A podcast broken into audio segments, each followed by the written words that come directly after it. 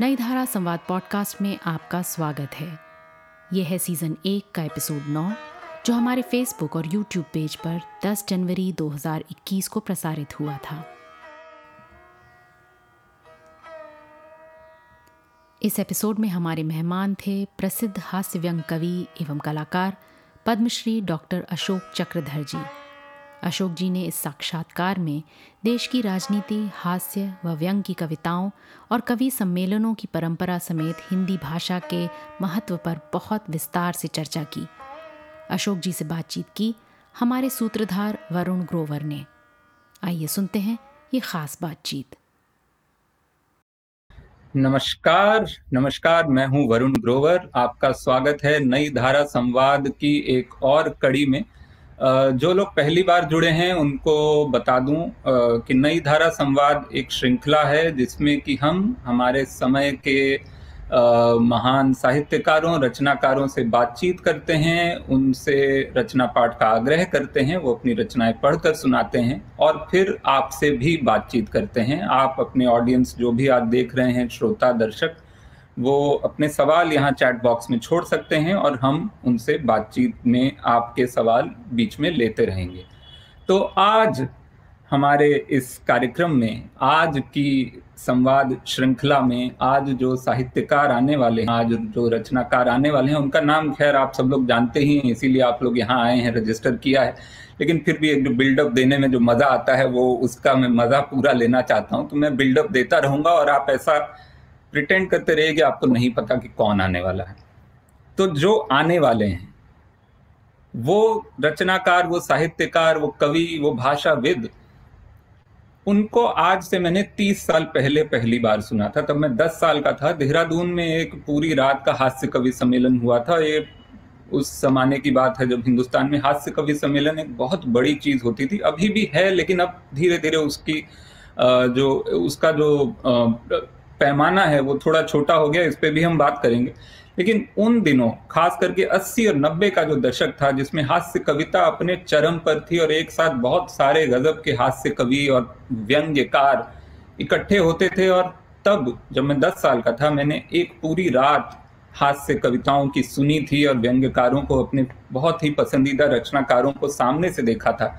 उनमें, उस कार्यक्रम में अध्यक्षता कर रहे थे हमारे आज के जो साहित्यकार रचनाकार जिनसे हम मिलने वाले हैं। और ये कार्यक्रम शाम को छः सात बजे शुरू हुआ होगा और सुबह तीन चार बजे तक चला था। और उसके बाद इस कार्यक्रम की जो ऑडियो रिकॉर्डिंग थी, इसकी जो टेप्स थी, कैसेट थी, वो पूरे शहर में कई महीनों तक ब्लैक होती रही। और उसके बाद हमने वो इकट्ठी की, हमने भी वो टेपें सुनी और उससे वो सुन सुन के हमने इतनी ऐसी ऐसी कविताएँ हमने याद कर ली। जो कि जैसे गेहूँ का दाना एक कविता थी जो हमको बचपन से याद रही और आज तक याद है।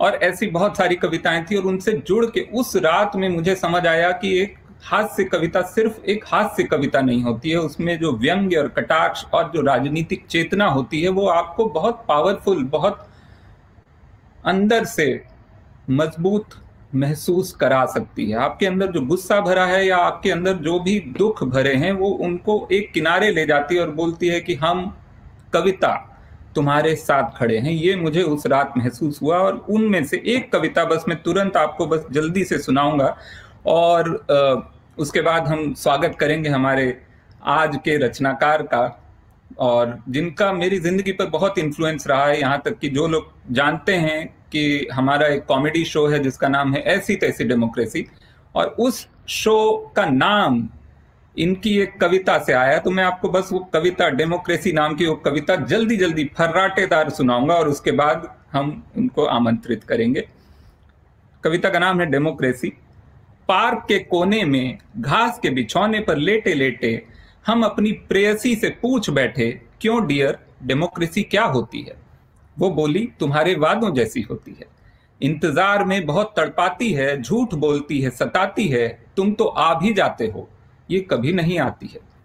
एक विद्वान से पूछा, वे बोले, हमने राजनीति शास्त्र सारा पढ़ मारा। डेमोक्रेसी का मतलब है आज़ादी, समानता और भाईचारा। आज़ादी का मतलब राम नाम की लूट है। इसमें गधे और घास दोनों को बराबर की छूट है।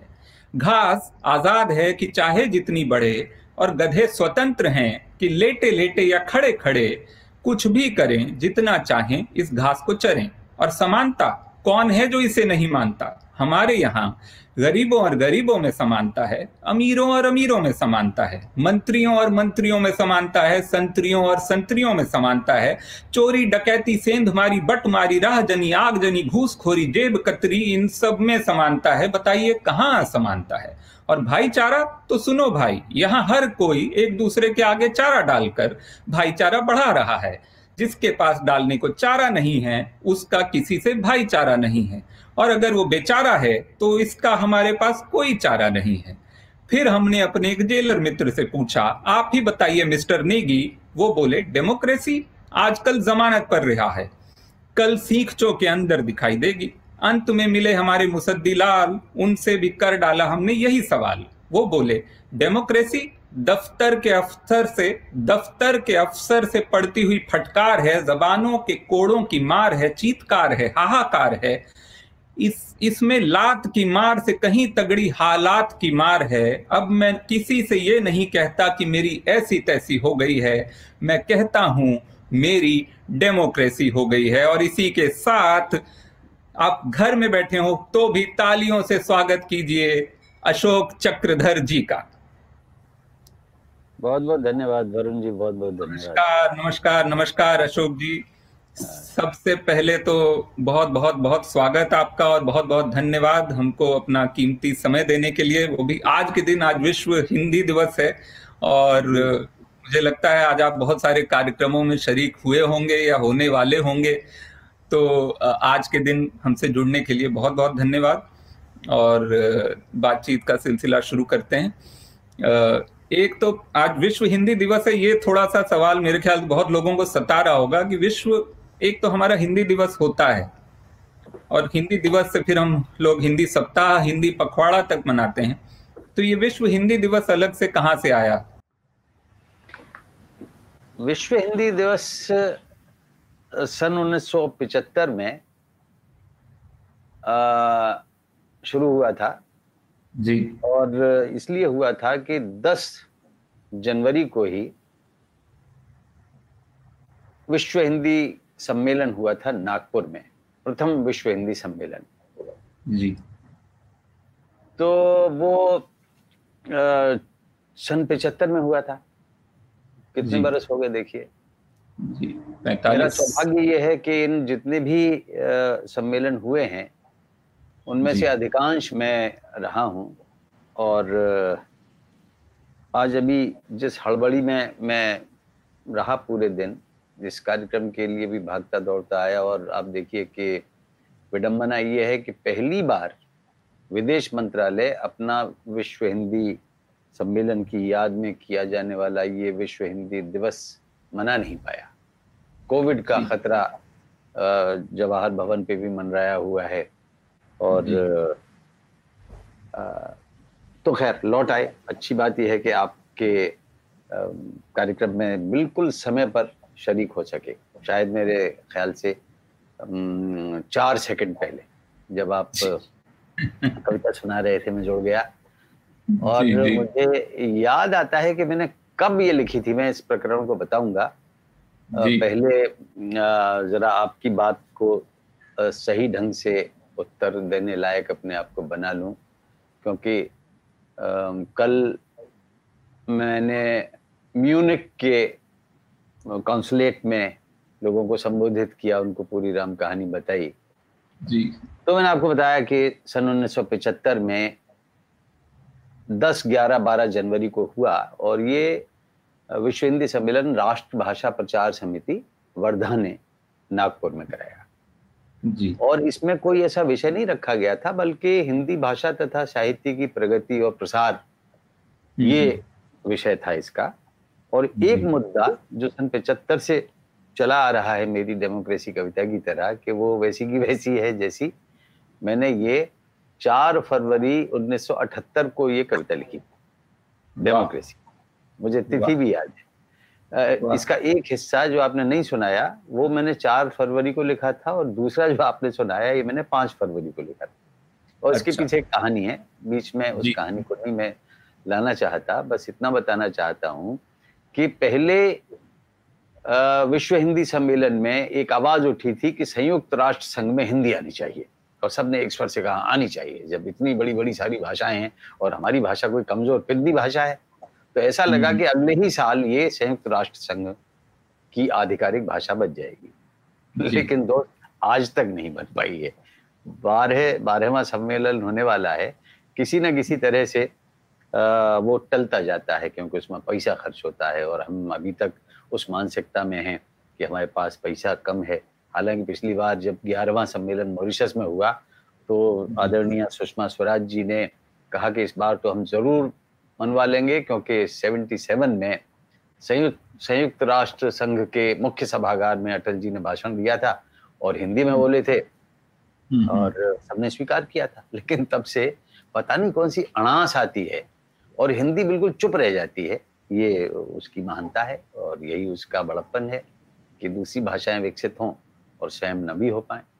बहरहाल दूसरा सम्मेलन हुआ फिर तीसरा हुआ डॉक्टर कर्ण सिंह का योगदान रहा मॉरिशस में जब हुआ पहली बार राम गुलाम जी का हुआ फिर अनिरुद्ध जगन्नाथ जी का हुआ तीसरा यहीं दिल्ली में हुआ जाखड़ जी ने बुलाया। चौथा फिर हम्म। मॉरिशस में हुआ नाइन्टी थ्री में तो मधुकर राव चौधरी जी गए। पांचवा त्रिनिदाद में हुआ छठा लंदन में हुआ उसमें भी मैं गया था हिंदी और भावी पीढ़ी उसका विषय था। सातवें में गया और सातवें में उसका विषय था हिंदी की नई शताब्दी की चुनौतियाँ। और मेरे लिए एक चुनौती थी जो अटल जी ने मुझे दी थी मैं उससे पहले मिला था उन्हें। और मैंने हम्म। बताया कि कंप्यूटर के माध्यम से अब बहुत सरलता से काम हो सकता है और अब डिजिटल कैमरा आ गए हैं अटल जी। और हम उनके माध्यम से अपने विद्यार्थियों को मैंने सिखाया है कि आप सुबह की सारी घटनाओं को शाम तक छाप के दे सकते हैं। तो उन्होंने कहा कि आप जाइए वहाँ सूर्यनाम में हर दिन अखबार निकालिए। हर दिन हमने अखबार निकाला और उनसे प्रशंसा भी प्राप्त की। और लोग हैरान रह जाते थे मैं एक डिजिटल कैमरा खरीद के लाया था। मैं ही दौड़ के हम्म। जाता था। जहाँ जहाँ घटनाएँ आसपास ही घट रही थी एक एक क्लिक क्लिक क्लिक क्लिक किया। मैंने कोई भी सेशन अटेंड नहीं किया पर हर सेशन अटेंड किया। क्योंकि मेरे पास खजाना होता था चित्रों का। और फिर मेरे साथ जो साथी जुड़ गए अलग अलग जगह के टाइपिंग करने के लिए एक डायरेक्टर साहब थे वो मैं हम आपके लिए टाइप करते हैं। बैठ गए टाइप करने लगे संवाद बनाने लगे। तभी कोई आया मंत्री जी का ये इसे टाइप करो जरा। तो वो खड़ गए खड़े हो गए। क्या समझता है तू मुझको? मैं डायरेक्टर हूँ इसको कर तो ऐसे बड़े बड़े लोगों ने छोटे छोटे काम किए। कमल किशोर गोयनका जी इतने बड़े साहित्यकार उन्होंने बाइंडिंग करी। बाकायदे बाइंड करके हम देते थे प्रिंट निकालते थे खुद और स्वयं होकर भी बन जाते थे क्योंकि हम्म, हम्म। होटल के दरवाजे के नीचे से अखबार सरका के चले आते थे। वाह वाह वाह क्या आठवां हुआ फिर न्यूयॉर्क में वहाँ भी मैंने ऐसा चमत्कार करके दिखाया और वहाँ ये किया कि यूनिकोड में पहली पत्रिका थी वो विश्व भर में जो हिंदी में निकली सन 2007 में। फिर नवा जोहानसबर्ग में हुआ गांधी जी ने जहाँ लीलाएँ की थी और गांधी जी ने जहाँ महात्मा का स्वरूप धारण करके नेल्सन मंडेला ने कहा था ना कि आपने तो मोहनदास करमचंद गांधी भेजे थे हमने आपको महात्मा गांधी वापस किए। तो भोपाल में सन पंद्रह में हुआ अठारह में मॉरिशस में हुआ और वे सुषमा स्वराज जिनका बहुत मन से अंदर से हिंदी के प्रति ऐसा लगाव था वो हम्म। नहीं रही। तो हिंदी का बड़ा नुकसान हुआ। और देखिए नुकसान ये भी है कि बारहवा फिजी में होना है और मेरे ख्याल से तो हो नहीं पाएगा। लेकिन हिंदी आगे बढ़ेगी जी बिल्कुल। लगे रहेंगे आप जैसे लोग तो बिल्कुल बढ़ेगी। और अच्छा तो ये लॉकडाउन का समय कैसा रहा? साथ बहुत इस समय में खास करके जो व्यंग्य का और हास्य का जो आ, की जो वैल्यू है हमारे जीवन में वो बढ़ जाती है थोड़ी सी बहुत लोग बहुत तरह की मानसिक स्थितियों से या मुश्किलों से गुजर रहे हैं। तो उस सब के बीच में आपका समय कैसा बीता और फिर इस समय क्या कोई रचना प्रक्रिया हो पाई देखिए वरुण इस बीच में मैंने मेरी एक पूरी पुस्तक प्रकाशित होगी और उसका नाम है गई दुनिया नई दुनिया अच्छा। मेरे ख्याल से मार्च अप्रैल मई मई में तो वो छप भी गई थी या जून जून में छप गई तो अवसाद अच्छा। ये वो काल था जब कोरोना और मृत्यु दोनों एक दूसरे के पर्यायवाची हुआ करते थे कि अगर कोरोना आ गया तो आप गए काम से। मृत्यु भावी है। तो उसका अवसाद भी उसी अनुपात में कितना ज़्यादा रहा होगा इसका अंदाज़ा लगा सकते हैं। लेकिन जब मजदूर जाते थे थोक के थोक गट्ठर के गट्ठर एक साथ इकट्ठा होते थे तो उनमें तो कहीं कोई कोरोना का लक्षण लगता था कि सब जाके मर जाएँगे अब नहीं रहेंगे। लेकिन उनके अंदर उसका कोई आतंक ही नहीं था। कोई भय ही नहीं था। हम लॉकडाउन में अपने घर पे थे और वो सड़क पे थे। तो चार पंक्तियाँ मैं आपको सुनाता हूँ कि अवसाद उनको नहीं था अवसाद उनके कारण दूसरों को था। इस राजमार्ग पर कहीं दिखती न छाओ है। आपको याद होगा वो नज़ारा जब सैकड़ों हज़ारों की संख्या में लोग चले जा रहे हैं चले जा रहे हैं। जी। तेरह सौ किलोमीटर चले जा रहे हैं। मन में भाव कैसा था अवसाद विहीन भाव। वो ये था कि इस राजमार्ग पर कहीं दिखती न छाओ है बस ये तो रहा सामने अपना ही गाँव है। इतनी दूरे लगता था कि अपना गाँव आया बस आया। वाह वाह। इस राजमार्ग पर कहीं दिखती न छाओ है बस ये तो रहा सामने अपना ही गाँव है। लगता है कि कालीन पर ही चल रहा हूँ मैं छाले नहीं है पाओ में छालों में पाओ है। छाले नहीं है पाओ में, छालों में पाओ है। तो ऐसी स्थिति जब कारुणिक आपके सामने आ जाए, दर्द जब हद से ज़्यादा बढ़ जाता है तो दवा हो जाता है, ऐसा कहा जाता है। तो इस सब में हंसना ज़रूरी है। और व्यंग्य तो किस पे करें? सबसे बड़ा तो दुष्ट कोरोना है, उस पर व्यंग्य तो किए गए, लेकिन भयभीत ज़्यादा लोग थे। और हम्म, हम्म। असल चुनौती ये थी कि कैसे लोगों को बचाया जाए। हंसे हों लोग लपटों में तो झट घुसना ज़रूरी है। बचाने के लिए दलदल में खुद धंसना ज़रूरी है। ज़रूरी आपदा पर शिकंजा कसना ज़रूरी है। गमों के दैत्य को भी कुल मिला डसना ज़रूरी है। मुसीबत कष्ट गम अवसाद विपदा। मुसीबत कष्ट गम अवसाद विपदा चाहे जितनी हो सभी पर व्यंग्य कर कुछ देर को हंसना ज़रूरी है। वाह वाह वाह कष्टों पे व्यंग्य किए और हँसते रहे। क्या ये एक किताब में दिखाता हूँ गई दुनिया नई दुनिया। ये इसी काल में प्रकाशित हुई और इसमें खूब सारी कविताएँ हैं। अगर लोग पढ़ेंगे तो आनंद आएगा। एक कविता मैं सुनाता हूँ अच्छा चलिए वो लगभग है मैं भूल जाऊँगा तो देख लूँगा दरअसल क्या है कि आपको अपने बचपन की यादें हैं? मेरे पास अपने बचपन की यादें हैं।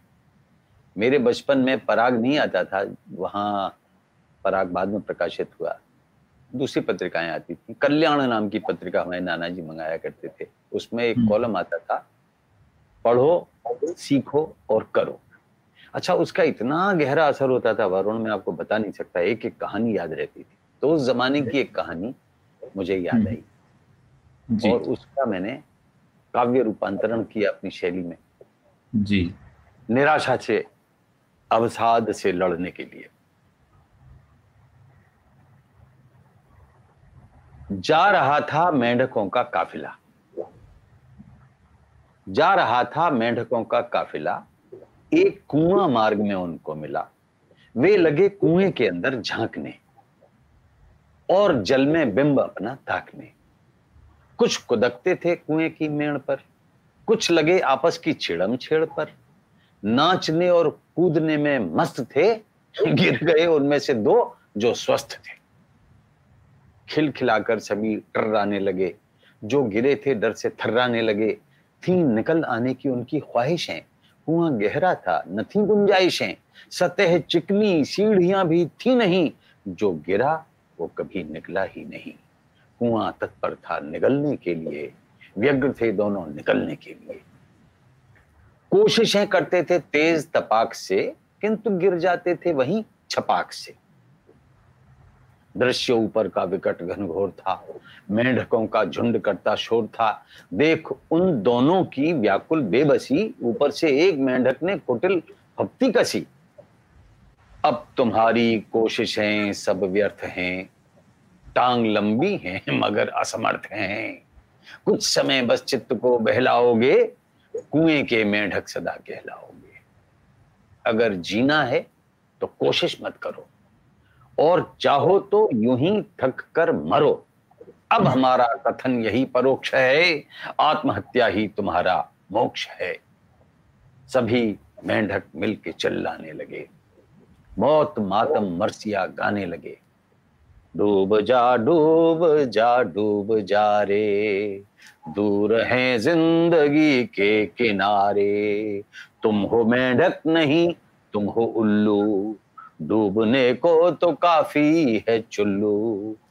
डूबे किस्मत के सारे सितारे, डूब जा डूब जा डूब जा रे। दूर हैं ज़िंदगी के किनारे। तो एक छोटा मेंढक, बच्चा मेंढक बोला, दोनों डूबो जल्दी जल्दी, इतनी देली कैसे कल दी? शोर कुएँ में निराशा भर गया। एक उनमें से तड़प कर मर गया। दूसरे ने यत्न पर त्यागा नहीं, मृत्यु का भय भी उसे लागा नहीं। है निकलना, मन में इतना ठान कर सांस खींची, टांग लंबी तान कर, मोड़ कर पंजे झुका घुटनों के बल, भींच कर मुँह संजोली, ताकत सकल, देह को स्प्रिंग सरीखा कर लिया, हौसला खुद में लबालब भर लिया। एक दिव्य छलांग मारी, आ गया आ गया आ गया, लो, आ गया, जी छा गया। तो दे रहे थे जो अभी तक गालियाँ। अब बजाने लग गए वे तालियाँ। सीख जिसने दी, सिमट कर रह गया। कोसने वाला भी कट कर रह गया। वो उछलना वो उछलना क्या था? एक उड़ान थी। आत्मबल की जागती पहचान थी। आत्मबल की जागती पहचान थी। आत्मबल की जागती पहचान थी। मुझे थोड़ा समय दीजिए, निकाल लेने दीजिए। यहाँ के बाद क्या होता है, कविता एक पिरामिड की तरह होती है कि एक लाइन अगर गिरी तो आगे की इमारत सारी गई। तो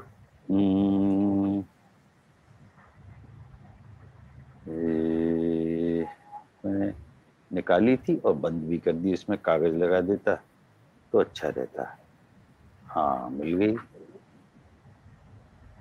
हम्म। वो उछलना क्या था? एक उड़ान थी, आत्मबल की जागती पहचान थी। गगन में गूंजा उसी का कह कहा, मेढकों की भीड़ से उसने कहा, हूँ तो बहरा। हालाँकि था नहीं। हूँ तो बहरा, किंतु सबका शुक्रिया। आपने जो काम ऊपर से किया, सुन न पाया आपकी मैं टिप्पणी, पर इशारों से मेरी हिम्मत बनी। आपके संकेत बाहर लाए हैं, जानता हूँ कैसे गाने गाए हैं। जानता हूँ कैसे गाने गाए हैं? शीघ्र आता, समझ में पाता। अगर लय में हिलते हाथ तो देखे मगर। आपसे ही बल मिला, संबल मिला। आपकी मेहनत का मुझको फल मिला। आप सबका दिल से आभारी हूँ मैं। करूँगा सेवा। ये व्रतधारी हूँ मैं। वचन सुन मेंढक सभी लज्जित हुए। हाथ जोड़े, ग्लानी से मज्जित हुए। भाई भूल जाना तुम हमारे पाप को। वो चतुर नकली बधिर बोला, मैं सुन ना पाया आपको। दोस्तों, तुमने सुनी ये दास्तां? दोस्तों, मन में गुनी ये दास्तां? सीख ये पाई कि खुद गहरे बनो, हर निराशा के लिए बहरे बनो, हर निराशा के लिए बहरे बनो। वाह वाह वाह, क्या बात है, क्या बात है, बहुत ही सुंदर। तो हाँ तो जैसा कि मैं कह रहा था कि तीस साल पहले मैंने सबसे पहले आपको सुना था और उससे भी तीस साल पहले से आपका सफ़र शुरू हुआ है। तो अगर ये बात सही है कि 60 साल आपको हो चुके हैं कविता पढ़ते हुए लिखते हुए 1960 में शायद आपने पहली बार कविता लिखी और पढ़ी है और आप एक उस समय आप बाल कवि अशोक शर्मा के नाम से जाने जाते थे।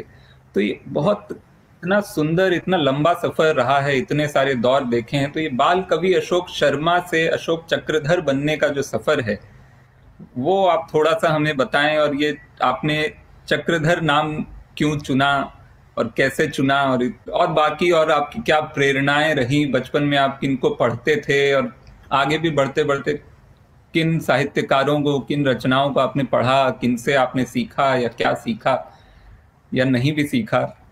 मज़े के लिए पढ़ा तो वो भी ये प्रश्न इतना छोटा सा है कि मैं सोच रहा हूँ कि कैसे इसको विस्तार दूँ। मामला सिर्फ़ छह दशक का नहीं है उससे पहले से भी शुरू हो चुका था मैं आपको बताऊँ। जी जी। छह दशक तो आपने सन साठ से जोड़ लिए लेकिन अगर देखा जाए तो मैं सन सत्तावन में भी कविता लिखता था। वाह। और बाल पता नहीं क्या क्या लिखता था। कुछ कविताएँ वहाँ पे होती थी। तो हमारे यहाँ इसलिए मुझे ये याद है कि सत्तावन में एक कवि सम्मेलन हुआ था बुलंद शहर में।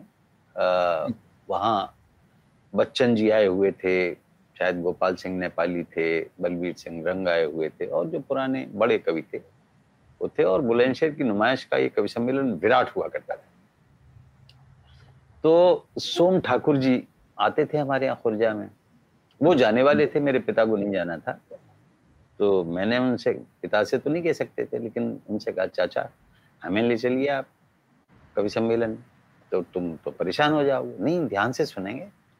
तो उनके साथ में पहली बार इतनी भीड़ देखी थी वहाँ बच्चन जी का मैंने वो एक गीत अभी तक मुझे याद है और उनकी भंगिमाएँ भी।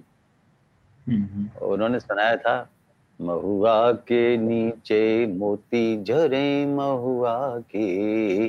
ये बात किसी से ना कह रे महुआ के। ये बात की उंगली अपनी इधर उधर सब तरफ़, जो श्रोताओं की तरफ़ करते हुए, ये बात किसी से ना कह रे महुआ के। अब मैं, मैंने सोचा कि इतनी गोपनीय बात है तो सबको क्यों बता रहे हैं ये? और मैंने सोम ठाकुर जी से कहा कि ये तो इन्होंने गलत कर दिया। इतनी ऐसी बात थी कि बताने वाली नहीं थी तो ये इन्होंने क्यों बता दी? फिर उसी यात्रा में मैं उनका आभारी हूँ सोम ठाकुर जी का। उसके बाद अनेक यात्राएँ की। एक बार सहारनपुर की यात्रा में शायद वो भी सन साठ बासठ की बात होगी उन्होंने मुझे शब्द शक्तियाँ क्या होती हैं अभिधा लक्षणा व्यंजना ये सिखाई थी। जी। और वो जो उदाहरण उन्होंने दिए थे वरुण वो मैं अपनी एमए की कक्षाओं में भी दिया करता था। जो मैंने दस बारह साल की उम्र में सुना था तो जो बात मन में एक बार बैठ जाए तो वो बैठ जाती है। अभी महुआ ऐसा बैठा कि महुआ क्या होता था हम तो जानते ही नहीं थे। महुआ दूसरी बार सुना तो जब फ़िल्म आई तीसरी कसम। महुआ घटवारिन का किस्सा। तो राज कपूर हमारे बहुत प्रिय हो गए और राज कपूर हमारे आदर्श भी हो गए। मेरा गिने चुने मेरे गुरु हैं एक मेरे पिता तो मेरे गुरु थे ही पहले गुरु। लेकिन राज कपूर चार्ली चैपलिन और मुक्तिबोध ये तीन प्राणियों को कह सकता हूँ कि ये मेरे आ, मुझे एकलव्य बनाने वाले हैं। तीनों का एकलव्य रहा हूँ तीनों से मैंने कुछ कुछ सीखा है चारों से। जी जी जी। लेकिन छह दशक का सफ़र देखो बहुत संक्षेप में अगर बताना चाहूँ आपको तो पहला दशक यानी साठ से सत्तर वाला। और एक शब्द के माध्यम से इतना संक्षिप्त उत्तर कोई हो नहीं सकता वरुण जैसा मैं आपको देने जा रहा हूँ। एक शब्द में साठ साल की यात्रा है पूरी। तो वो है सादा चरण सादा चरण मतलब सादा आचरण। ये तो था पहला दशक कि हम सीख रहे हैं हम आत्मसात कर रहे हैं जो भी ज्ञान मिल रहा है उसको अंदर ले रहे हैं। तो ये सत्तर तक धीरे धीरे किशोरावस्था इसमें पार हो जाती है तरुण भी हो जाते हैं। लेकिन ये सादा ही रहा सादा आचरण दूसरा जो दशक आया सत्तर से अस्सी वाला वो क्रियात्मक था लेकिन वो क्रियाशीलता भी सा सादा सादा चरण के सा में से आकर डंडा निकाल दो तो वो सदाचरण कहा जाएगा कि जो हम जी रहे हैं जो अनुभूत हम्म। करते हैं वही हमारा सत्य है वही हम निर्भीक होकर कहेंगे और हम हम्म। सत्तर से अस्सी तक सदाचरण वाला मामला देखते रहे तीसरा जो दशक था अस्सी से नब्बे वाला वो हमारा सदाचरण में से सद निकल गया आचरण रह गया जो भी देख रहे हैं हम भी कर रहे हैं जी। आ, और अपने कौशल को बेचना कैसे आना चाहिए ये भी देख रहे हैं हम्म, हम्म। तो चौथा जो दशक था नब्बे से 2000 वाला वो तेज चरण वाला था। आचरण में से आ निकल गया चरण रह गए जितनी मेहनत कर सकते हो जितना काम कर सकते हो कर डालो क्योंकि मौका नहीं मिलेगा। जी जी जी। पांचवा दशक 2000 से 2010 तक का जो रहा वो चरण में से चाबी निकल गया रह गया रण। अब वो प्रतिस्पर्धाओं का दौर आ गया जो बहुत प्यार करते थे वो नहीं भी कर रहे हैं। फिर आप किसी की निंदा कर दो तो वो दस गुना ज़्यादा कर दे। तो उन निंदाओं में भी ज़िंदा रहने का काल रहा। 2000 से 2010 तक का ये जो। रण रह गया चरण का। और छठा दशक आया 2010 से 2020 तो रण का र भी निकल गया रह गया न। यानी कुछ नहीं यानी शून्य यानी ज़ीरो। और हम फिर भी हीरो बैठे आपके सामने। तो इस तरह की झंझनाती हुई हमारी झांकी है छह दशक की। पहले सादा चरण फिर सदा चरण फिर आचरण फिर चरण फिर रण फिर न। यही तो है ना दस दस छह दशकों का सफ़र। एक महीने बाद हम हो जाएँगे। तो मैंने खुद से पूछा कि अब क्या अब क्या करना है? मैंने खुद से कहा करना क्या है? इस बचे हुए शून्य में रंग भरना है।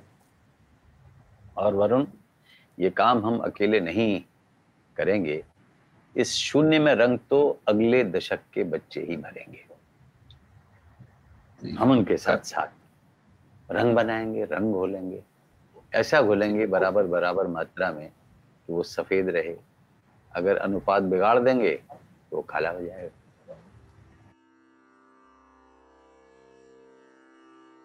अशोक चक्रधर जी बीते कई दशकों से कविताएँ लिखते रहे हैं और कवि सम्मेलन के मंचों में जान फूकते रहे हैं। उनका मानना है कि हिंदी कविता हर दशक के साथ बदलती जाती है, जिसका विस्तार से वर्णन उन्होंने अपने चिर परिचित अंदाज में किया। आइए सुनते हैं इसके आगे की रोचक बातचीत। नहीं, आपकी प्रेरणा से बहुत सारे लोगों ने सीखा है और सीख भी रहे हैं और सीखते ही रहेंगे वो तो। लेकिन फिर भी ये आपने जब शुरुआत की आपने वैसे तो बहुत ही इतना सुंदर जवाब दिया है कि उसमें और कुछ पूछने को बचा नहीं है पर फिर भी मैं थोड़े से और ऐसे पर्सनल से सवाल पूछूँगा कि ये आपने जब शुरुआत की तब शायद हाथ से कविता से शायद नहीं की होगी और हाथ से कविता अपने आप में एक श्रेणी आपको वैसे भी पसंद नहीं है कि कविता को हाथ से कविता सिर्फ़ एक डब्बे में बाँध दिया जाए। पर फिर भी व्यंग्य कह सकते हैं, उसको एक सामाजिक चेतना वाली, एक समाज दर्शन वाली कविता कह सकते हैं, जो कि एक उस समय जो एक हिंदी की नई कविता आई थी, उससे बहुत हटके है। इसको जन कविता कह सकते हैं। तो ये आपका ये जो शिफ्ट है, ये धीरे धीरे आया, ये कोई ऐसा हुआ कुछ कि आपने ये तय किया कि हम इस तरह की कविता कहेंगे? वरुण धीरे धीरे समय के साथ परिवर्तन आए। और निश्चित रूप से इसलिए आए कि आपके सोच का स्तर बदलता गया। तो शुरुआत तो हुई थी हमारी राष्ट्रीय कविताएँ लिखने से क्योंकि पिता हमारे ओजस्वी कवि थे दर्शन की चिंतन की बात उनकी कविताओं में रहती थी। और कई बार मेरी परीक्षा लेते थे कि मेरी समझ में आएगी या नहीं आएगी। उन्होंने मुझसे पूछा था उनकी दो पंक्तियाँ बड़ी मशहूर हैं और मुझे एकदम समझ में आ गई थी। और हर किसी की समझ में आ जाएँगी। वैसे तो पर मैं बड़ा गर्व करता था कि मेरी समझ में आ गई।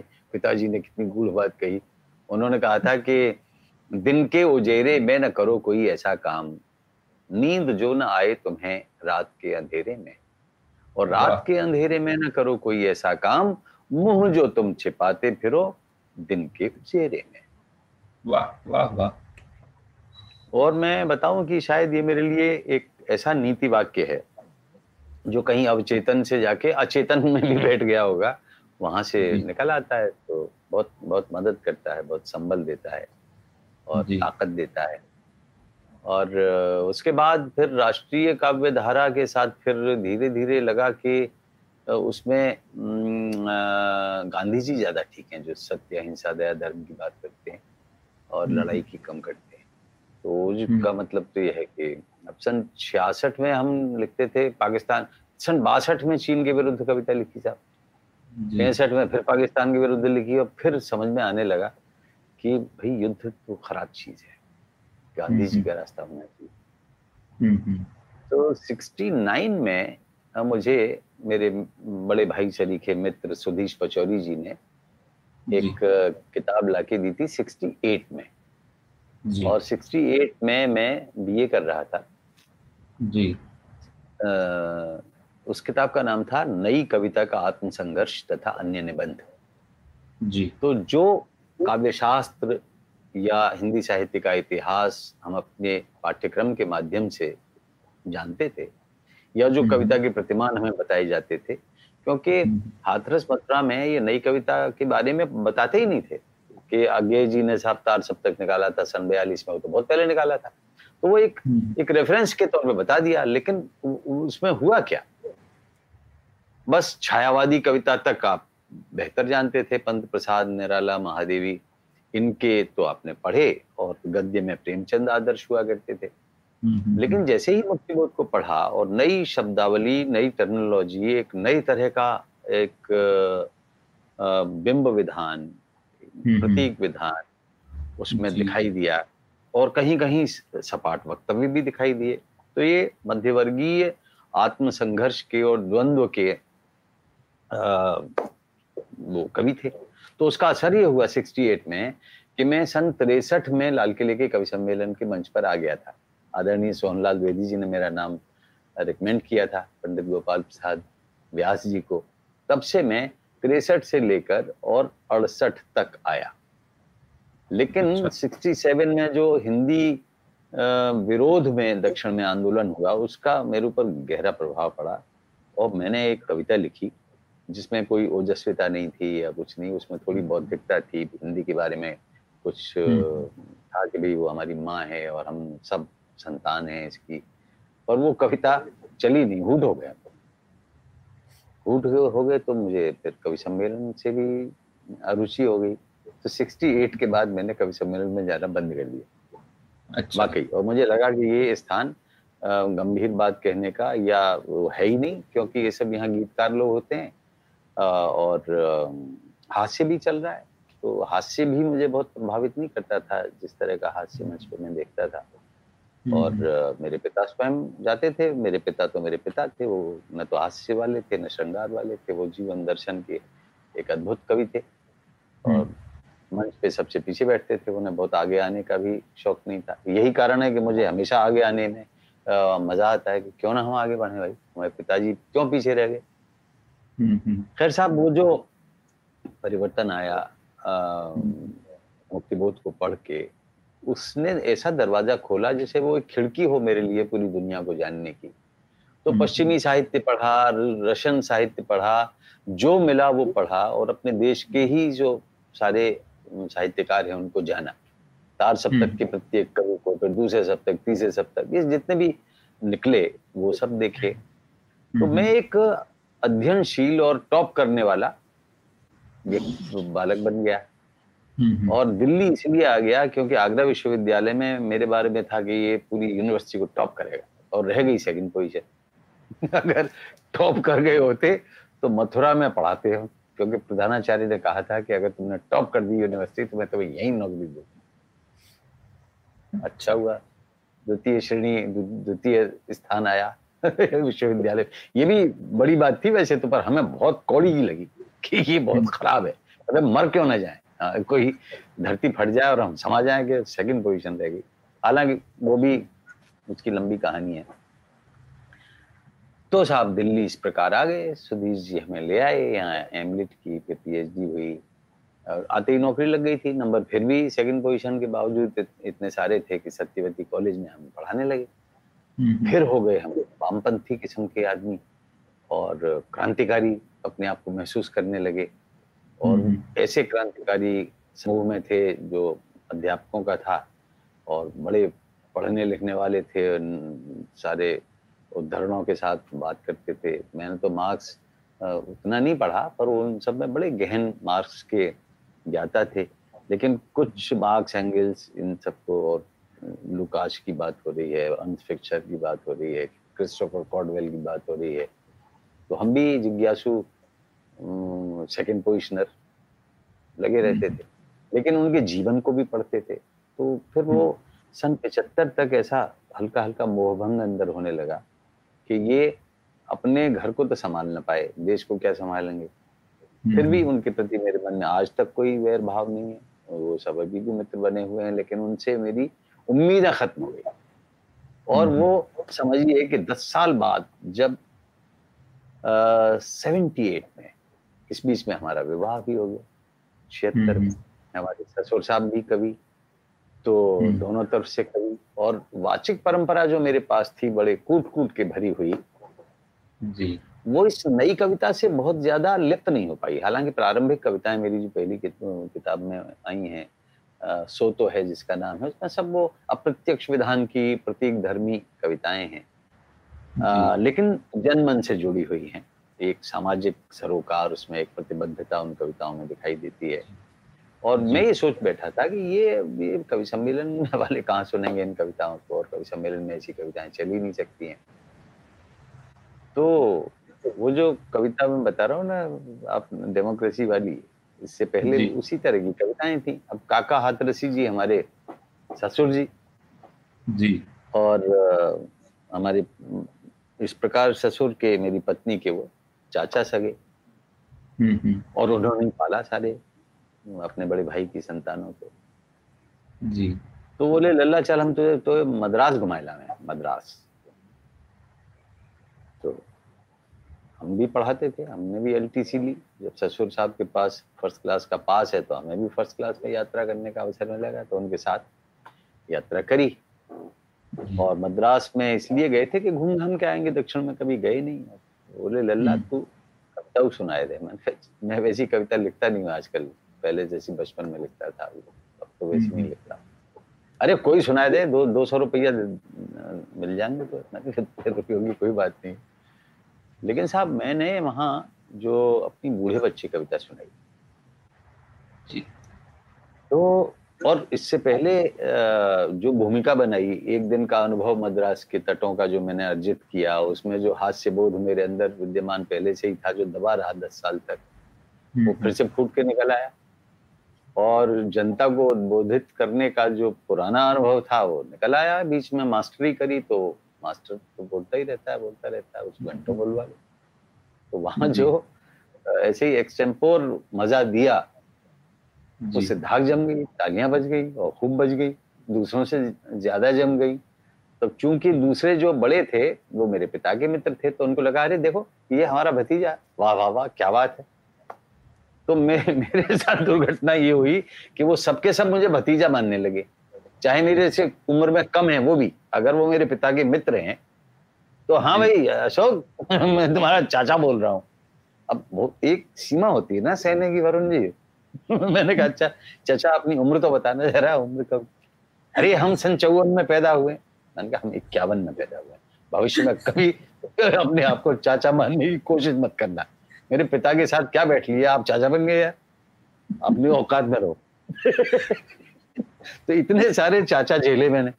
लेकिन उनमें कुछ जेनुइन चाचा, जैसे नीरज जी, जैसे बाल कवि बैरागी, जैसे आधे आधे समझ लीजिए चाचा ही हम कहते थे पर मैं खुद ही चाचा कहने लगा। जैसे शैल हम्म, हम्म। चतुर्वेदी जी, जी। लेकिन और बहुत सारे जो कवि समकालीन थे मुझे क्या फ़ायदा था कि उनको चचा कह के बिठा लेता था अपने पास। मैंने कही जो तुम चल गई सुना दो ना चल गई चल गई आँख चल गई। ये कोई कविता है? अरे कुछ जनता के बारे में सोचो ना चचा। कुछ देखो कितनी गरीबी है कितनी भुखमरी है। तो फिर उन्होंने एकदम चैतन्य हो लगा फिर एक कविता लिखी उन्होंने सुनाई कि ग्राहक पीला दुकानदार लाल है बाज़ार का ये हाल है। तो मैंने इन सारे उन हास्य के कवियों में यात्राओं के दौरान अपने बिना इसके कि मैं कोई ज्ञान दान दे रहा हूँ उन्हीं के बीच में हूँ जैसा ही हूँ बचपन में उनको देखा है प्यार पाया है प्यार किया है। तो उनसे मैत्री भी रही और एक जब भी आप मिलते हो तो उनसे भी सीखा भाई। मंच की कविता के क्या धर्म है क्या गुण कौशल है हैं वो भी वाचिक परंपरा ये तो सीखना सिखाना आदान प्रदान तो ये चलता ही है। ऐसा थोड़ी कि मैं ही सिखा दूँगा मैं सीखूँगा भी सीखूँगा। जी जी जी। और जी। बस इस तरह से वहाँ मद्रास में जब मेरी वो कविता जम गई तो मैंने कुछ जो हंसाया और हंसा के फंसाया उस रात में दो हास्य कवि थे। एक ने तो बहुत बहुत अच्छा महसूस किया लेकिन दूसरे बोले कि अशोक ऐसा है कि तुम ये हास्य में मत आना। तुम्हारी छवि जो है वो गंभीरता वाली ही ठीक है। हंसाने में क्या है? हंसाने के लिए हम हम बैठे ना हम हम क्या हमारा क्या काम रह जाएगा फिर? तो मुझे समझ में नहीं आया कि ये सद्भावना में कह रहे हैं कि दुर्भावना में। लेकिन हम्म। अंत चक्षु खुले हुए थे उन्होंने कहा कि बहुत दुर्भावना में बोल रहे हैं बालक तू इनकी बात ना मान क्योंकि हास्य में बड़ी ताकत है। हास्य जोड़ देता है एकदम जोड़ देता है। अगर ये क्षमता तेरे अंदर है तो इसका भी इस्तेमाल कर। तू भूल जाके तू मास्टर है तू भूल जाके तेरी सन पचहत्तर में मुक्तिबोध पे किताब छप चुकी है तू भूल जाके तू भविष्य का नाम पर बताया जा रहा है तू भूल जाके तू आलोचक है। किसी आलोचक का कोई स्मारक या कोई मूर्ति नहीं बनी। कवियों को याद किया जाता है। बहुत कम लोग होते हैं जो आलोचकों को याद करते हैं। वो करने दे आलोचना। तू तो यहाँ आ गया है अब। कवि सम्मेलन में तेरी वापसी हो गई है। देर लगा के आया है दस साल कहाँ गंवा के आया है गंवार तू इन्हीं के लिए बना हुआ है। तो वो संप्रेषण की क्षमता के कारण और फिर मैंने कथात्मक विन्यास लेते हुए मैं ये नहीं कहूँगा कि मैं कोई बहुत अच्छा कवि हूँ नहीं हूँ। मुझसे बहुत अच्छे अच्छे कवि हैं जो अच्छे बिंब विधान प्रतीक विधान और गहन जटिलताओं को सादा करके गीत में डाल देते हैं। लेकिन मैंने संप्रेषण को मुख्य मानते हुए और सामाजिक परिवर्तन का औज़ार कविता को बनाने के लिए प्रारंभ में सफल पाया अपने आप को। तो मेरे अंदर की जो व्यंग्य चेतना है वो हास्य के साथ करुणा से भी जुड़ी हुई है। कारुणिक दृश्यों को पहले मैं हास्य के आवरण में लपेट कर कथाक्रम ऐसा बनाता हूँ कि लगेगा कि तो हँसी की सी बात होने वाली है। फिर मैं करुणा में ले आता हूँ। फिर मुझे अपना जो करना होता है वो करता लॉन की घास वाली कविता याद आ रही है मुझे। हाँ लॉन की घास वाली भी कविता है। और जितनी कविता है जैसे एक बड़ी लोकप्रिय कविता थी जो बेरोजगारी के बारे में थी। आ, कटे हाथ कटे हाथ कटे हाथ हाँ, कविता थी। आप, एक कटे हाथ का अगर हाँ। पाठ करें करें तो। कटे हाथ सुना दें आपको? जी बिल्कुल। सुनिए देखिए। ये भी आम, उस काल की ही कविता है जिस काल में मैं मद्रास में अगले दिन हास्य कवि बन गया था और मैंने डेमोक्रेसी लिखी थी। उसके बाद तो जम गया था कि हास्य व्यंग का कवि है। तो आपने जो कविता चुनी वो मेरी प्रथम कविता थी और प्रथम कविता का एक, एक अंश और था। जनता पार्टी का जमाना था। वो भी मैं सुना देता हूँ ताकि आपको याद रहे कि उस कविता की प्रस्तावना क्या थी? कविता। वो ये था कि एकाएक मंत्री जी कोई बात सोचकर मुस्कुराए। कुछ नए से भाव उनके चेहरे पर आए। उन्होंने अपने पीए से पूछा, क्यों भाई? ये डेमोक्रेसी क्या होती है? तो पीए कुछ झिझका, सकुचाया, शर्माया, बोलो बोलो बोलो बोलो, डेमोक्रेसी क्या होती है? तो सर, जहाँ जनता के लिए, जनता के द्वारा, जनता की ऐसी तैसी होती है। वही डेमोक्रेसी होती है।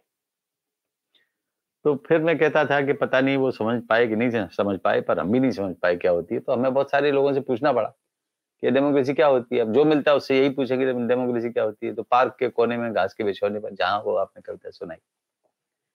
तो ये एक प्रकार से मंच की मेरी पहली हास्य व्यंग्य कविता थी, जिसने मुझे लोकप्रिय किया और जहाँ से एक प्रस्थान बिंदु बना और फिर धीरे धीरे मैं उस व्याकरण को समझ पाया जो मंच की होती है कि उन लोगों के साथ बैठो उनसे गुनो। जिन लोगों को आपने पहले ये समझ के कि हल्के हैं इनके भार को देखो। फिर समझो नीरज जी क्या हैं? समझो बलवीर सिंह रंग क्या है? रमानाथ अवस्थी सिर्फ़ ऐसा नहीं कि सब गलेबाजी ही करते हैं। या ऐसा नहीं है? बच्चन जी की मधुशाला को दोबारा से पढ़ो। तो वो उनके पाठ किए जिनको मैंने हाशिए पे ला दिया था अपने उस दस साल में। तो ये एक अलग तरह के नए अध्ययन के साथ में आया और फिर मेरी कविताओं पर इस शैली का असर आया। भवानी दादा को मैंने पढ़ा। वो तो कहते थे कि जिस तरह से बोलते हो जिस तरह तू बोलता है उस तरह से लिख। कविता का मूल मंत्र है। ये क्या कि तुमने बहुत इतना इतना उसको जटिल और उलझा हुआ ताना बाना दे के जनता से दूर कर दिया। तो ये प्रगतिवादी जो कवि रहे ये जनता के बारे में लिखते थे जनता के लिए नहीं लिखते थे। जी जी। ज़रूरी ये था कि आप जनता के लिए लिखें जो उनको समझ पाए समझ जाए और उसका कोई उपयोग हो। तो मैं इस मामले में सौभाग्यशाली हूँ कि कविता कोई असर करती है नहीं करती है। मैंने देखा है मेरी अनेक कविताओं के बाद मुझे पत्र मिला करते थे। एक मैंने दहेज के विरोध में लिखी थी। कविता, बियर नहीं पीऊँगा। तो ये एक शकुंतला देवी थी, शुकोहाबाद की उनका पत्र मेरे पास आज भी महफूज है जिसमें कहा उन्होंने कि आपकी कविता सुनने के बाद मैंने फैसला किया कि मैं आत्महत्या नहीं करूँगी और न अपनी हत्या होने दूँगी। आपसे बड़ा बल मिला। तो ऐसी छोटी छोटी बातें हैं। वैसे तो कविता क्या करती है? धूमिल ने कहा था कि कविता के पंखों में पटाखा बाँध कर भाषा के इलाके इलाके में कौन सा गुल खिला दूँ? इस ससुरी कविता से कुछ नहीं होना जाना तो आप भी हंसा लेते हो हम भी हंसा लेते हैं। एक आध दो फंस जाते हैं और अगर उनके अंदर हम धस जाते हैं तो वो अपना रुदन छोड़ के हंस जाते हैं। वाह क्या बात है क्या बात है। आप तो कौन सी कविता सुनना चाहते थे? कटे हाथ। हाँ आप कटे हाथ का अगर पाठ करें या कोई भी जो जो आपका इस समय मन कर रहा है सुनाने का उस दौर देखिए मैं पुस्तक रख लेता हूँ भूल गया तो निकाल लूँगा। हम्म। कटे हाथ के बाद सुनाऊँगा और कविताएँ। अभी कटे हाथ सुना रहा जी। बगल में पोटली दबाए एक सिपाही थाने में घुसा और सहसा थानेदार को सामने पाकर सैल्यूट मारा। थानेदार ने पोटली की तरफ़ निहारा। सैल्यूट के झटके में पोटली भिज गई और उसमें से गाढ़ी सी कत्थई बूंद रिस गई। थानेदार ने पूछा, अबे, इस पोटली में से क्या टपका रहा है? क्या कहीं से शरबत की बोतलें मार के ला रहा है? सिपाही हड़बड़ाया, हुजूर, इसमें शरबत नहीं है। और शरबत नहीं है? घबराता क्यों है? हद है। शरबत नहीं है तो क्या? शहद है? सिपाही कहा सर शहद भी नहीं है। इसमें से तो कोई और ही चीज़ बही है। और ही चीज़? तो खून है क्या? अबे जल्दी बता। क्या किसी मुर्गे की गर्दन मरोड़ दी? या किसी मेमने की टंग तोड़ दी? अगर ऐसा है तो बहुत अच्छा है। पकाएँगे, हम भी खाएँगे, तुझे भी खिलाएँगे। सिपाही घिघियाया, सर, न पका सकता हूँ, न खा सकता हूँ। मैं तो बस आपको दिखा सकता हूँ। इतना कहकर सिपाही ने वो पोटली मेज पर खोली। देखते ही थानेदार की भी आत्मा लोली।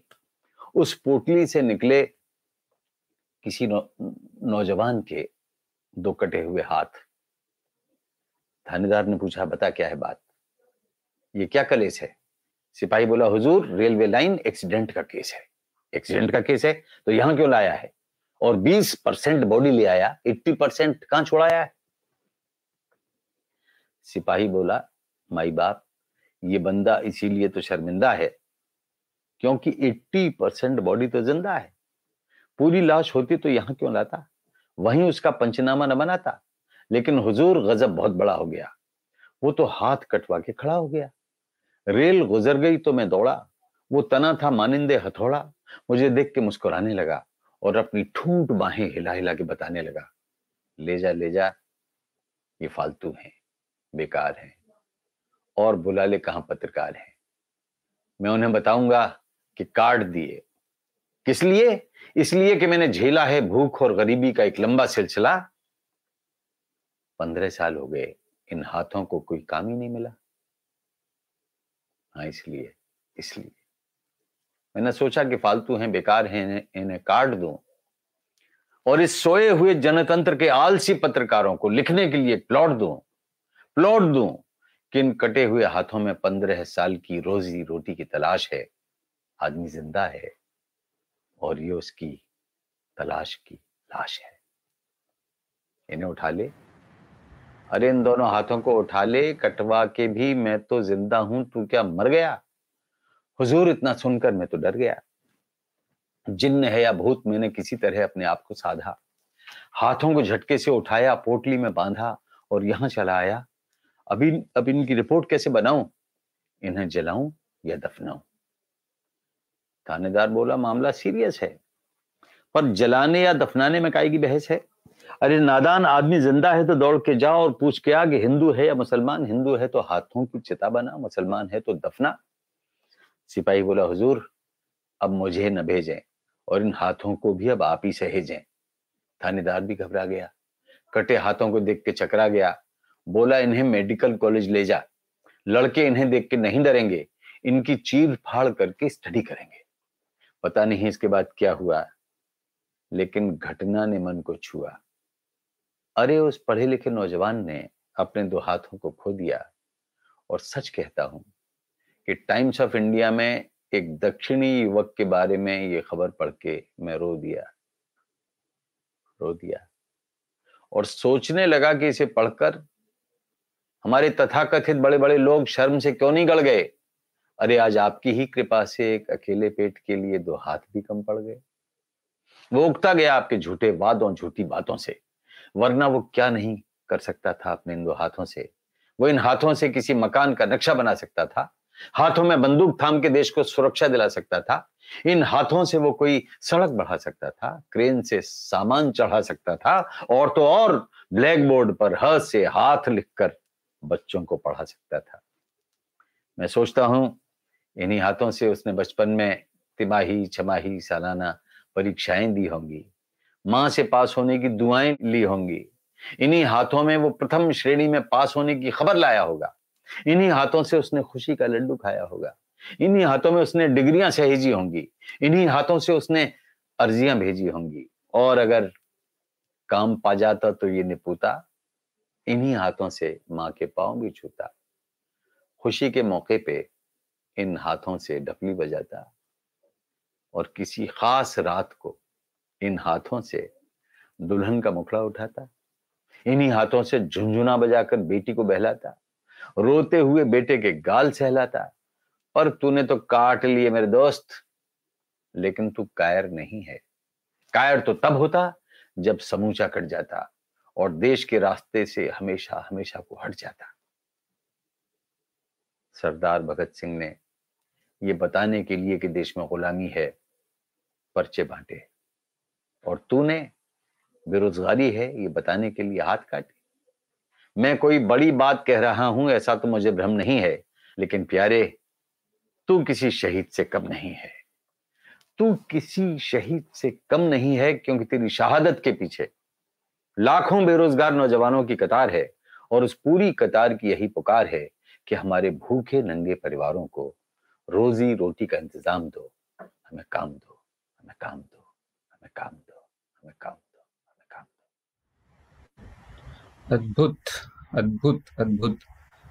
इस कविता से जुड़ा हुआ सवाल जो हमारा निकल कर आता है वो यही है कि हमारे देश में कविता पुरानी क्यों नहीं होती? और खास करके इस तरह की कविता जिसमें कि एक सामाजिक चेतना है जिसमें कटाक्ष है जिसमें गुस्सा है ये आपकी कोई भी आपकी डेमोक्रेसी है जैसे कविता या कोई भी कविता मैं कहूँ कि सत्तर के दशक की या अस्सी के दशक की या नब्बे के दशक की वो सब आज भी सामयिक लगती हैं। बल्कि जैसे हरिशंकर परसाई साहब की भी कई लोग हैं जो क्लिप आ, कुछ उनके छोटे छोटे हिस्से उनके आर्टिकल्स के या उनके लेखों के या डालते रहते हैं इधर उधर कि वो लगता है आज की ही बात कर रहे हैं। आप भी जो बात कर रहे हैं, वो डेमोक्रेसी हो या ये कटे हाथ हो या मेंढकों का काफिला हो, ये सब हमारे यहाँ क्या समय घूम घूम के फिर वही आ रहा है, ऐसा आपको लगता है?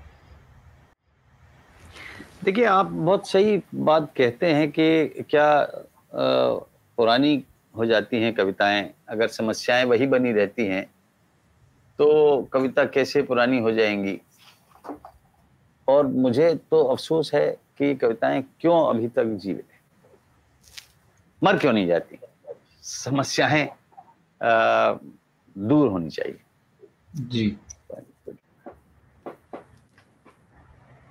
कई बार क्या होता है कि हम अपनी कविता की गिरफ्त में आ जाते हैं। अभी तो मैंने बहुत दिन बाद ऐसा आवेग आया है वरुण कि मैंने सुनाया है आपको।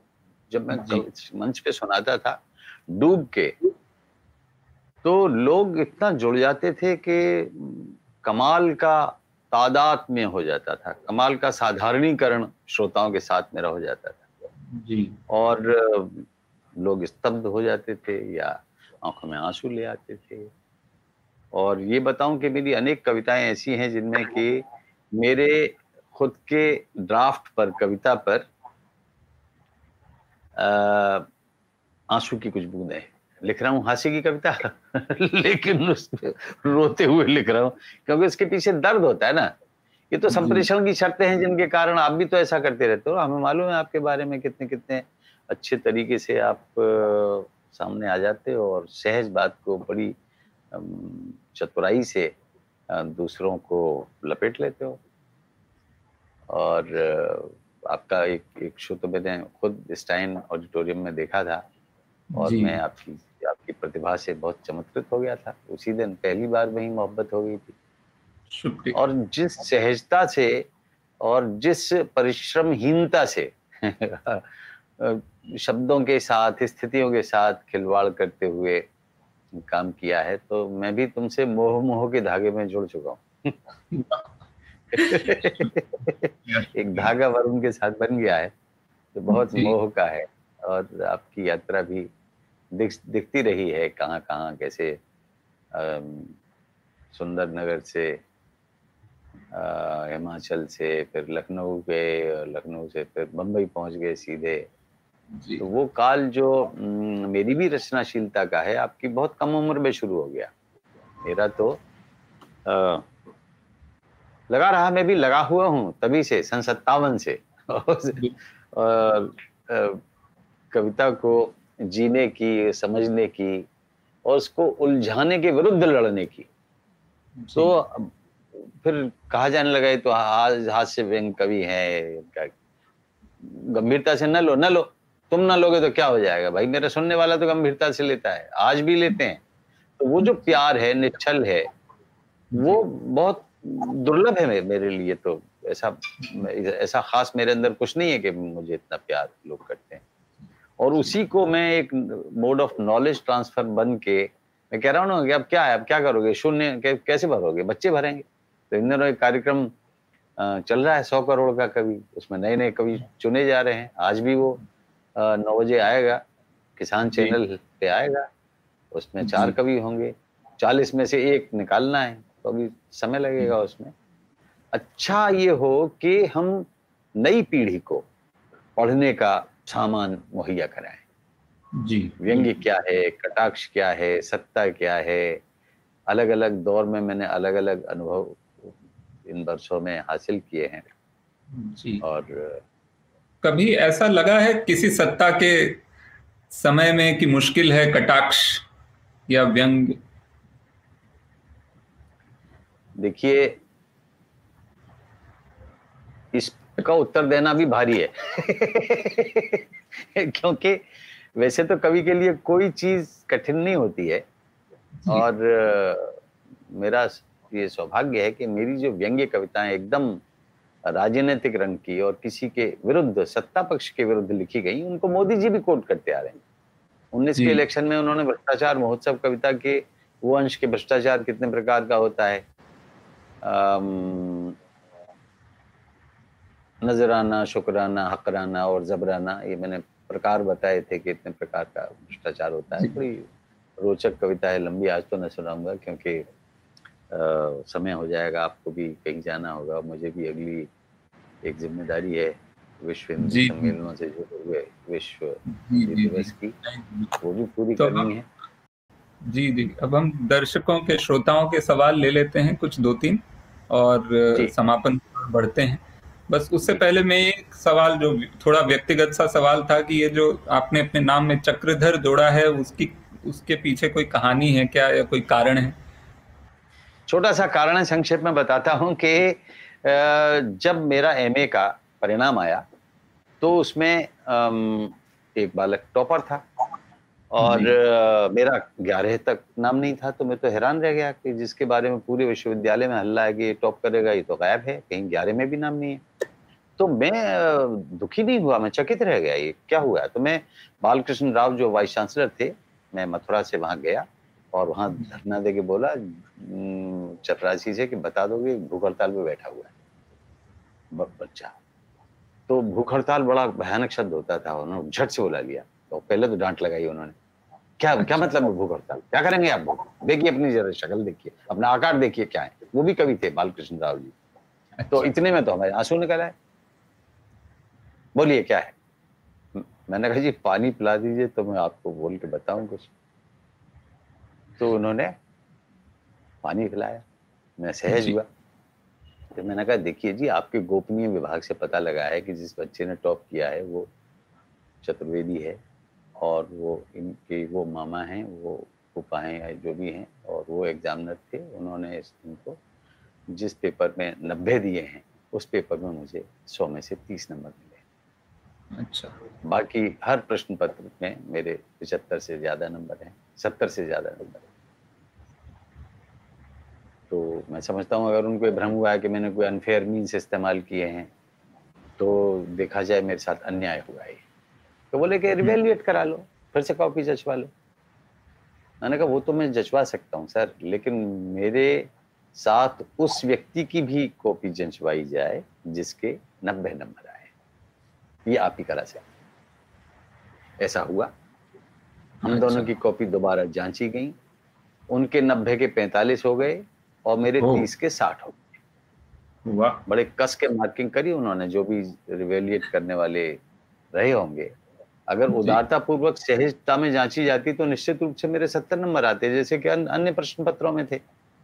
तो मैं टॉप कर जाता।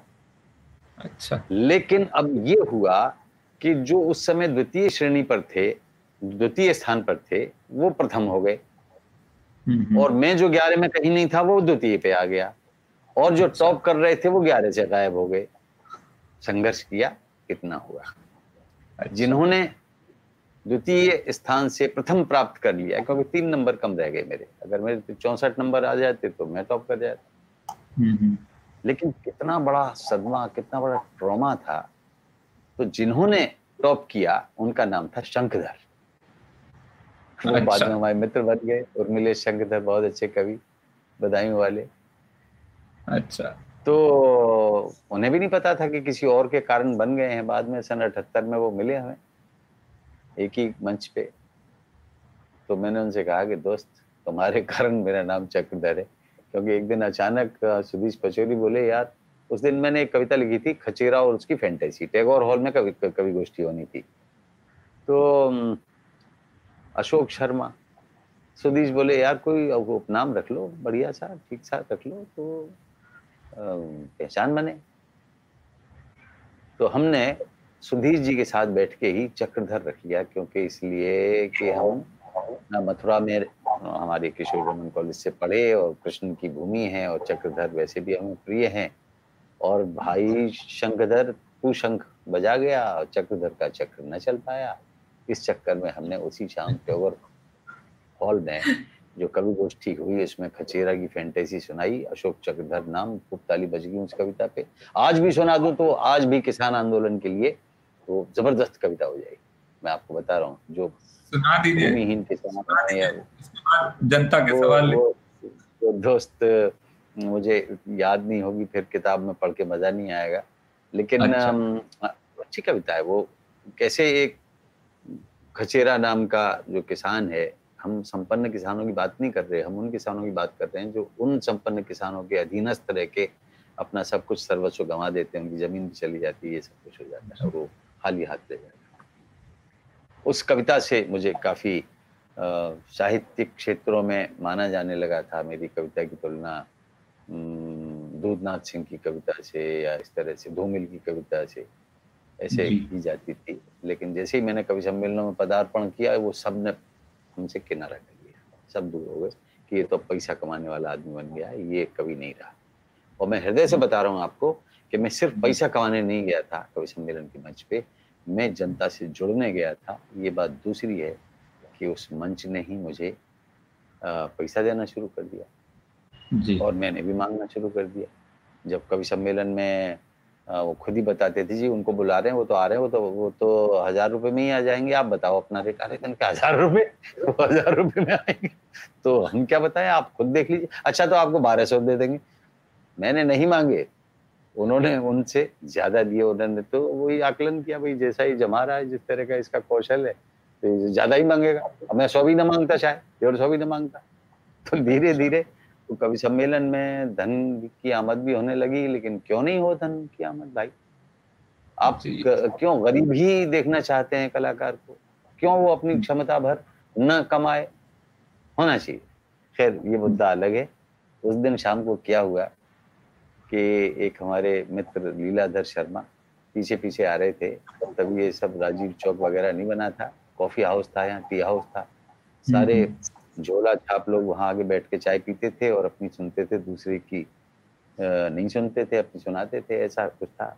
इतनी भीड़ भड़के में भी कविताएँ सुनाते थे और सुनते थे। तो वहाँ से निकला था मैं अपने झोले को लेके उसमें कुछ किताबें भरी हुई थी। पीछे से किसी ने आवाज़ लगाई चक्रधर चक्रधर अरे भाई चक्रधर। अब उसी दिन तो नाम रखा था हमें ध्यान ही नहीं गया हमारा ही नाम है। सुनाई दे रहा है पूरा चक्रधर। तो फिर उन्होंने कहा कचेरा अब हमने देखा मुड़ के कि तो हमारा काव्य नायक है। तो फिर कमाल है यार तुम्हें तो नाम से पुकार रहे मैंने कहा, खचेरा को, माफ़ करना, मैंने उनको फिर कोई स्पष्टीकरण नहीं दिया, लेकिन उसके बाद लीलाधर शर्मा के इस संबोधन के बाद मुझे याद हो गया सन बहत्तर में कि मैं अशोक शर्मा नहीं, अशोक चक्र। अच्छा क्या बात है, बहुत सुंदर का नई धारा संवाद लाइव के अंतिम चरण में दर्शक अपने प्रिय रचनाकार से अपने प्रश्न पूछते हैं। अब सुनते हैं। दर्शकों द्वारा पूछे गए सवाल और अशोक चक्रधर जी द्वारा दिए गए उनके उत्तर। तो एक दो तीन सवाल ले लेते हैं। ज़्यादा वक्त असल में है नहीं। सवा आठ हम लोग ऑलरेडी हम लोग काफ़ी आगे निकल चुके हैं। पर एक दो सवाल है जिग्नेश हलपति का सवाल है कि व्यंग्य लिखते वक्त क्या क्या ध्यान में रखना चाहिए? व्यंग्य को संदेश युक्त बनाना चाहिए या बना सकते हैं या उसके बिना भी हो सकता है? देखिए अगर आपकी संवेदनाओं के पास कोई मकसद है अगर आपका कोई संवेदनात्मक उद्देश्य है तो कुछ भी याद रखने की ज़रूरत नहीं। आप के अंदर से व्यंग्य अपने आप निकलेगा ये आपकी व्यंग्य चेतना पर निर्भर है ये आपके अनुभव संपदा पर आपके शब्द भंडार पर निर्भर है। आप कैसे किसी दृश्य को देखते हैं उसमें अगर आप सोचेंगे मुझे इसमें व्यंग्य पैदा करना है तो न पैदा होगा दोस्त वो फिर नकली व्यंग्य हो जाएगा। अपने आप हम्म। निकल के जो बात आती है वो आपको व्यंग्य के औज़ार अपने आप देती है। और ये औज़ार आपको अपने पूर्ववर्ती लेखकों कवियों से मिलते हैं। आप पढ़िए खूब पढ़िए रचनाकारों को पढ़िए और व्यंग्य लिखने के लिए सिर्फ़ व्यंग्य पढ़ें? नहीं ऐसा नहीं है। हर प्रकार का साहित्य पढ़िए और देखिए कि अब से पहले क्या हो चुका है। और तब ये देखिए कि आपका प्रभावी वर्ग कौन सा है। किसके लिए आप कविता लिख रहे हैं? अगर आप व्हाट्सएप के लिए लिख रहे हैं तो कुछ मत सोचिए। लिख दीजिए, उसमें तुक मिले मिले मिले, न मिले। लेकिन अगर सुनाने के लिए लिख रहे हैं तो उसमें प्रवाह होना चाहिए, उसमें यति गति का ध्यान होना चाहिए, उसमें तुकांत होने चाहिए, उसमें दृश्य होने चाहिए, उसमें बिंब होने चाहिए, उसमें कथा कथा का रस होना चाहिए तो बात बनेगी। जी जब शरद जोशी जी केवल लिखा करते थे तब तक उनके लेख अलग तरह के थे। जब वो सुनाने लगे मंच पर आके तो उनकी भाषा बदली देखा कि क्या व्यंग्य जा पाएगा क्या नहीं जा पाएगा। अब व्हाट्सएप पे आपके ब्लॉग पे तो कोई है नहीं आपको टोकने वाला क्योंकि आप सुना तो रहे नहीं आपने अपने एक तरफा बयान दे दिया आपने अपना रिकॉर्ड करके सुना दिया फिर आप लाइक्स लाइक्स की चिंता करोगे। बंधु हम्म। जब आँख से आँख मिलती है और आप सुनाते हो लोग ताली बजाते हैं या उनकी आँखों में हकारत आती है वो सब समझ में आ जाएगी। जब आप अपनी कविता पे फिर अगली बार मांझ के लिखोगे तराशोगे और स्वयं से सवाल करोगे कि मैं कहाँ गलत था और मेरी ताकत कहाँ है? बिल्कुल बहुत बढ़िया। तो शुक्रिया। तो एक सवाल और बस लेते हैं और उसके साथ फिर आपसे शशांक नामदेव का प्रश्न है कि गंभीर कविता का मंच कहाँ है? इसमें मैं छोटा सा एक ये भी जोड़ूँगा कि हिंदी का मंच कहाँ है? अगर अब आने वाले दशक में आपको क्या लगता है? क्योंकि आप हिंदी से बहुत समय से बहुत तरह तरह से एक्टिविस्ट की तरह भी जुड़े रहे हैं। जैसा कि शुरुआत में ही बात हुई थी कि आप यूनिकोड लाने के लिए भी आपने जो प्रयत्न किए, या आपने एक बहुत सुंदर बात कही थी कि मंगल फॉन्ट जो है उसके गुरुत्वाकर्षण का एक नियम जो था उस पर आपने लगाया था और मंगल फॉन्ट के डिज़ाइन में आपका सहयोग रहा था। तो बहुत चीज़ें जो अब टेक्नोलॉजी आ गई है तो ये जो मंच का सवाल है मैं उससे जोड़ रहा हूँ कि गंभीर कविता का सिर्फ़ नहीं हिंदी का मंच है क्या? ये या अब हिंदी का प्रचार और प्रसार सिर्फ़ डिजिटल माध्यम से ही होगा और वहाँ होगा तो आप उसको कहाँ जाता हुआ देखते हैं? मैं अगर कोरोना को जाता हुआ देख लूँ तो मैं भविष्यवाणी कर सकता हूँ। अगर उसके बाद बर्ड फ्लू का आता आना देख रहा हूँ या मैं देख रहा हूँ कि हमारे हमारी स्थिति वो दो गज की दूरी वाली ही बनी रहनी है और मास्क लगा रहना है तो मास्क लगा के अब जब कान के लिए तो नहीं अभी बताया है कि यहाँ से भी प्रवेश कर जाएगा तो अगर पता है पता लगा कि आप कान में भी बड डाल के रखिए या ईयर प्लग्स लगा के जाइए तब तो ये संप्रेषण के सारे माध्यम बेकार हो जाएँगे। और आप भी महाराज स्टैंड अप नहीं कर पाओगे। आपने कहीं एक बार कहा था कि मैं अब सिट डाउन कॉमेडी कर रहा हूँ। तो मुझे वो शब्द बड़ा अच्छा लगा था कि स्टैंड अप कॉमेडी के स्थान पर आप सिट डाउन कॉमेडी भी करते हैं। और वो इतना बढ़िया शीर्षक था उस प्रस्तुति के लिए। तो सिट डाउन होगी फिर। अब आप स्टैंड अप नहीं कर पाओगे। मैं ये भविष्य देखता हूँ कि सिट डाउन अभिव्यक्ति होगी। जैसे अभी मैं कर रहा हूँ। और लेकिन मंच भी चलेंगे क्योंकि श्रोताओं की प्यास बुझती नहीं है मैं अभी हम्म। थोड़ा घबराया हुआ हूँ बाहर निकलने से तो मेरे पास भी निमंत्रण आ रहे हैं अब जो जान हम्म। जोखिम में डाल के मंच पे और माइक पे जाने के लिए बेकरार हैं बहुत सारे कवि हैं जिनकी आजीविका का साधन ही आ, हम्म। यही कथम में तो उनके लिए परेशानी की बात है। लेकिन जो कवि है ना वो सिर्फ़ अगर रिश्ते के लिए कोई आता था पूछते थे कि भाई क्या करते हैं? बोले जी कवि हैं? नहीं नहीं वो तो ठीक है लेकिन करते क्या है? तो वो काल निकल गया है। अगर आप कविता करते हैं तो उनकी भी समझ में आता है कि इस कविता से तो लोग बहुत बहुत कम कमा रहे हैं। महाकवि तो बहुत बताते हैं कि शायद संसार में सबसे ज़्यादा कमाई उसी से होती है कविता से। होती है तो ये अकल्पनीय चीज़ें होने लगी हैं। लेकिन मैं ये भविष्य देख रहा हूँ कि जिसके पास कौशल है क्षमता है हम्म, हम्म। भाषा है हम्म, मन की स्वच्छता है झूठ नहीं है दूसरे का माल नहीं मारता दूसरे को की चीज़ को अपनी कह के नहीं महान महानता का ढोंग करता। तो उस कवि को देर तक शायद उतने पैसे न मिले जितने ढोंगी लोग कर लेते हैं लेकिन उसका स्थायित्व रहेगा मौलिकता का स्थायित्व रहता है। जैसे कि वरुण का रहेगा मैंने कभी इनको किसी और की बात कहते नहीं सुना इन्होंने जोक अपने बनाए हैं वो जोक्स जो है साहित्य की सर्वोत्कृष्ट, सर्वोत्तम कृति है। क्योंकि मैं मानता हूँ, मैं उतना हास्य नहीं पैदा कर पाता, लेकिन जो हास्य पैदा करता है, उसके लिए मेरे मन में बहुत बहुत ज़्यादा सम्मान है। इसलिए मैं हास्य कवि अपने आप को इसलिए नहीं कहता क्योंकि मेरे पास हास्य करने की वैसी क्षमता नहीं है, जैसी वरुण के अंदर है या किसी और लोगों के अंदर है।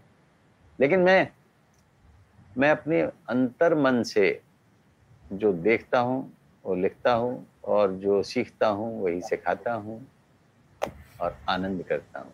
आलोचनाओं के सामने कई बार हिल जाता हूँ जो बहुत अपने हैं वो पराई पराईपन की चीज़ें दिखाने लगते हैं। तो मैं उनसे भी और ज़्यादा मैत्री रखना चाहता हूँ।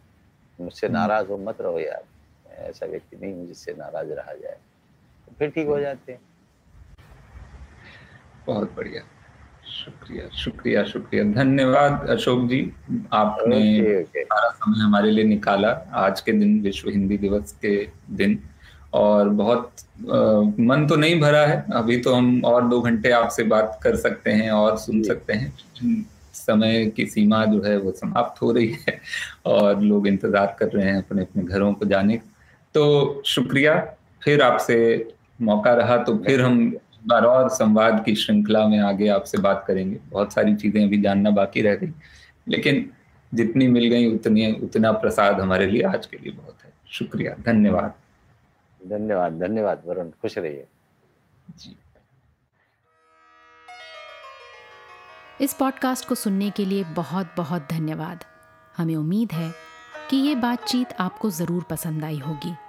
अगर आप भी संवाद के लाइव एपिसोड से जुड़ना चाहते हैं तो इसकी जानकारी पॉडकास्ट के डिस्क्रिप्शन में उपलब्ध है। जल्द ही आपसे फिर मुलाकात होगी। नमस्कार।